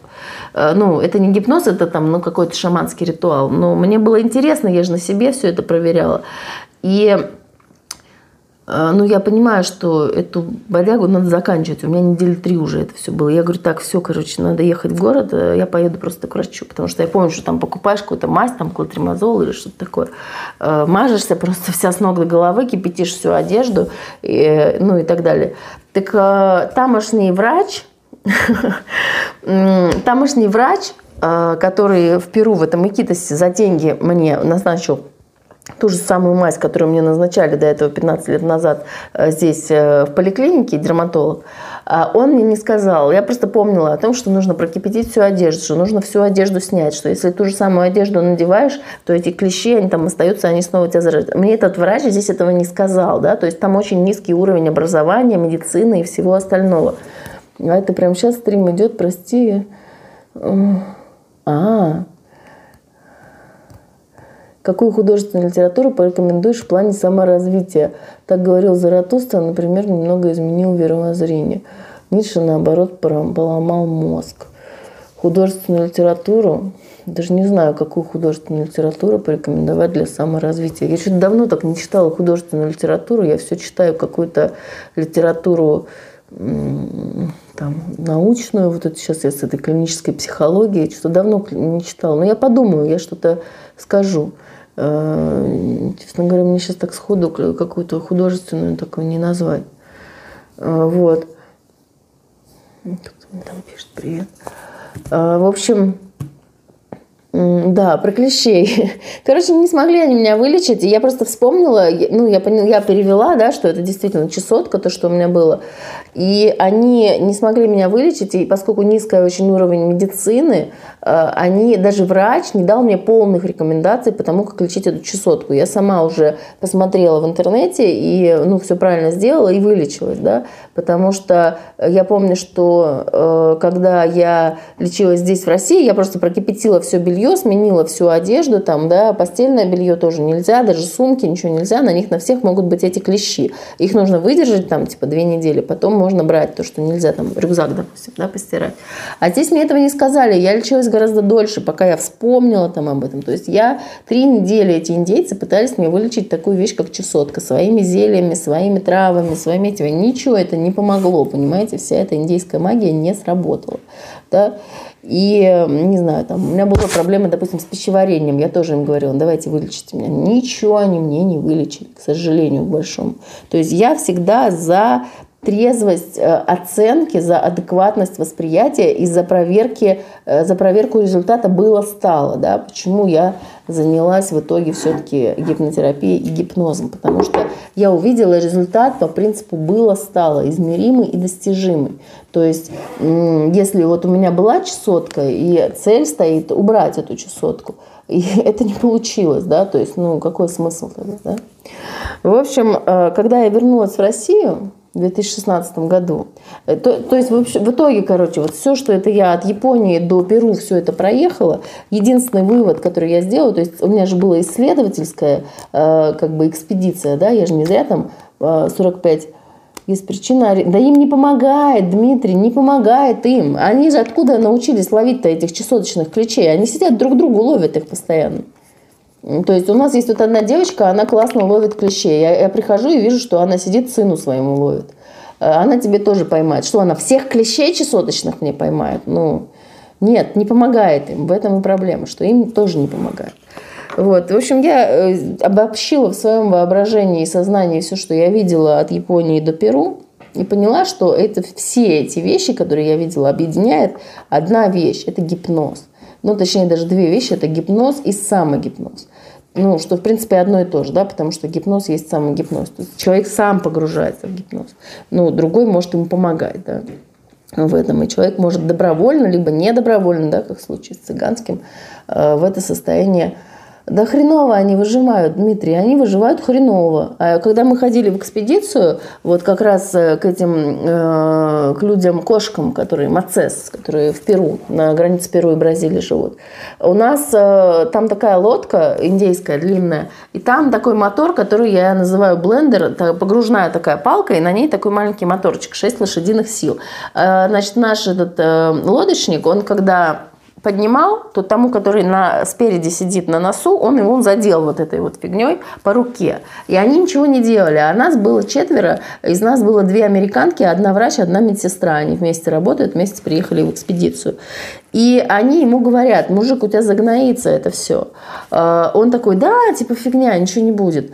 А, потом они, а они не успокаиваются, они говорят, мужик, тебе ну, этим вращающимся мотором по руке. Они просто пластырем вот так заклеили, там лист какой-то приклеили и все, там типа подорожника. А там прям вот такая глубокая рана. Они говорят, ну это надо обеззаразить, это надо зашить, потому что там будет инфекция, ты умрешь просто от этого.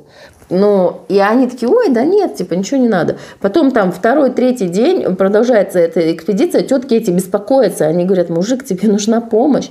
А индейцы там, если почитать, там, не знаю, Левистроса, да, какого-нибудь, они к смерти на самом деле относятся очень легко. Ну, умер и умер. Вот так вот, знаете, как Тёма Лебедев.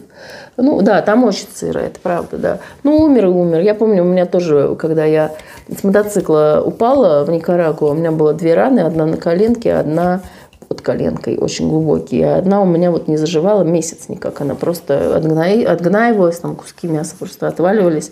Никак в этом климате тяжело очень. Там, кололи антибиотиками тоже очень долго. А у этих теток, поскольку они врачи, врачи медсестра, у них с собой было все. У них был шовный материал, у них были иглы, у них были антибиотики, у них все было. В итоге на третий день они ему там достали, у него там стало уже что-то там какая-то проблема – они ему накололи антибиотики, зашили всю эту рану, в общем. И ну, они мне сказали, что иначе бы этот человек умер. Ну, индейцы к этому легко относятся. Ну, умер, умер. Ну и что? Как-то так у них. Да. И у них нет альтернативной никакой своей ерунды. То есть у кого-то есть, может быть, есть какие-то отдельно взятые люди. Вот тот же самый, это я могу в прорубь нырнуть, а я тоже в прорубь ныряю, я вообще морж. Я тут основала у себя морж-клуб даже в своем районе. Э, прорубь. Это, кстати, они очень боятся холода. Я помню, в Гватемале там вода холодная в Атитлане. Я когда ныряла в этот Атитлан, э, когда был конец света, это 12 вот это 12 12 12 я как раз была там на Атитлане. И я когда прыгнула в озеро, индейцы все просто там чуть ли не зааплодировали. Но у них аплодировать не принято. Но они боятся очень холодной воды и совершенно никакого желания не испытывают в нее прыгать. Вот. В общем, когда я вернулась в Россию, я вспомнила, во-первых, что я мечтала научиться гипнотизировать еще в детстве. И э, я поняла, что гипноз и самогипноз объединяет все эти магии, религии, э, культуры и все явления, те, которые э, я увидела, которые я пронаблюдала, вот э, что называется, от Москвы до самых до окраин, включая и наших колдунов, тут местных всяких, тутошних, так сказать, э, петербургских коренных. Вот, и тех, которые вот в удаленных всяких местах. Но меня, конечно, примитивные цивилизации интересовали больше, потому что вот мне казалось, что они как-то лучше, э, что они как-то ближе к корням, что ли, или что-то типа этого. Вот. Ну, в общем, я вернулась, и вот я как раз в 2014 у меня дочка родилась Э, в Венесуэле. Я как раз начала дистанционно там что-то изучать. И в шестнадцатом году я пошла, тогда просто набрала в интернете э, Владимир Макулов э, меня научил индукцию Элмана делать. И я тогда еще не понимала, да, какая связь между тем, чем я занималась в детстве, и потом вот эти все дипломы, которые вы видите за моей спиной, я стала разные, я поняла, что мне эта индукция Элмана не нравится, что мне хочется чего-то другого, хочется более глубокого погружения, какого-то более интересного. Я стала к другим ходить, я стала лучше понимать, я потом поняла, что надо заниматься клиническим гипнозом, если мы хотим разобраться, почему человек погружается именно в это состояние, да, то есть э, там больше была просто про речь, про убеждения, про воспоминания, а меня интересовало именно состояние, то есть что э, скажем, ну, с более медицинской такой позиции, что происходит с человеком. И по итогу я пришла к клиническому гипнозу. И еще я вспомнила, что я в детстве мечтала проводить исследования в Институте мозга. И вот ну, я сейчас обучаюсь в Институте Бехтерева клиническому, ну, клинический гипноз, в Институте клинического гипноза в Москве я тоже э, проверяла, ой, господи, проверялась, девушка, вечер, ведь 11 часов. Э, в Институте клинического гипноза в Москве я сейчас обучаюсь, и в Институте Бехтерева, Институт психиатрии и неврологии имени Э, Бехтерева на специальности клиническая психология, нейропсихология. Вот. Э, в общем, э, я не поняла, что там пропало у Владимира, поэтому я не буду банить, потому что я просто не поняла, это что-то неприличное было. Ну, в общем, ой, можно не пояснять, да, если что. Сейчас мы уже заканчиваем наш эфир – осталось вот пять минут буквально. Если есть у кого-то какие-то вопросы, э, я, в принципе, рассказала свою историю там, с 2016 года вот до сегодняшнего до 21 сейчас 21 уже заканчивается. За эти пять лет я вот тут наполучала кучу дипломов и еще столько же наполучаю, потому что еще есть в России всякие разные мужчины, у которых я бы хотела поучиться гипнотизировать. И на самом деле меня интересует, конечно, больше клиническая научная история. Да, я вас гипнотизирую обязательно. У меня это на автомате уже, когда я что-то такое рассказываю. А, вот. Точнее, я вас не гипнотизирую, вы сами гипнотизируетесь, скажем так. Я уже буду уходить, потому что до 11 часов у меня запланирован эфир. Если есть какие-то вопросы, задавайте. вот. А в общем, сейчас меня интересует больше, интересует, как делается невербальный гипноз. Ну, прям интересно, да, я знаю, что есть люди, которых это получается, у меня это не получается. Хотя, кстати, что самое интересное, когда у меня не было знаний по клинической психологии, по вообще по теории гипнотизации, у меня это получалось. Когда я верила в какие-то свои способности и думала, что я могу гипнотизировать взглядом, я гипнотизировала взглядом. И люди гипнотизировались, что самое интересное. Да? То есть они гипнотизировались чисто на феномене, на феномене самогипноза, самовнушения, самогипноза. Вот. А сейчас, когда я стала умнее, то, ну, я, может, просто не пробовала, может, надо попробовать. Но я не знаю, мне сейчас, наверное, не получится смешно будет этим заниматься. Как настроиться на позитивный лад, а то я постоянно сбиваюсь в негатив. Так может у вас депрессия или расстройство тревожное, или еще что-нибудь. Нужно разобраться, почему вы, видите, настроиться на позитивный лад. Если просто настроиться на позитивный лад не получается у вас, значит, есть какая-то причина. Эту причину нужно выявить и нейтрализовать. То есть ну, я делаю это в ходе гипнотерапии. Можете записаться на консультацию, на диагностику, посмотреть, что там за причина. Но если человеку плохо, и он настроен на негативный лад, и он просто будет переучиваться и перенастраиваться на позитивный лад, то ничего, кроме усугубления депрессии, с ним не произойдет. Вот, если еще есть какие-нибудь вопросы, могу на них ответить. А тут, кстати, кто-то просил обучить гипнозу, мне в личку вот сейчас написали. Но я хочу сказать, что я обучаю гипнозу только индивидуально. Я обучаю все-таки не самому гипнозу, а гипнотерапии.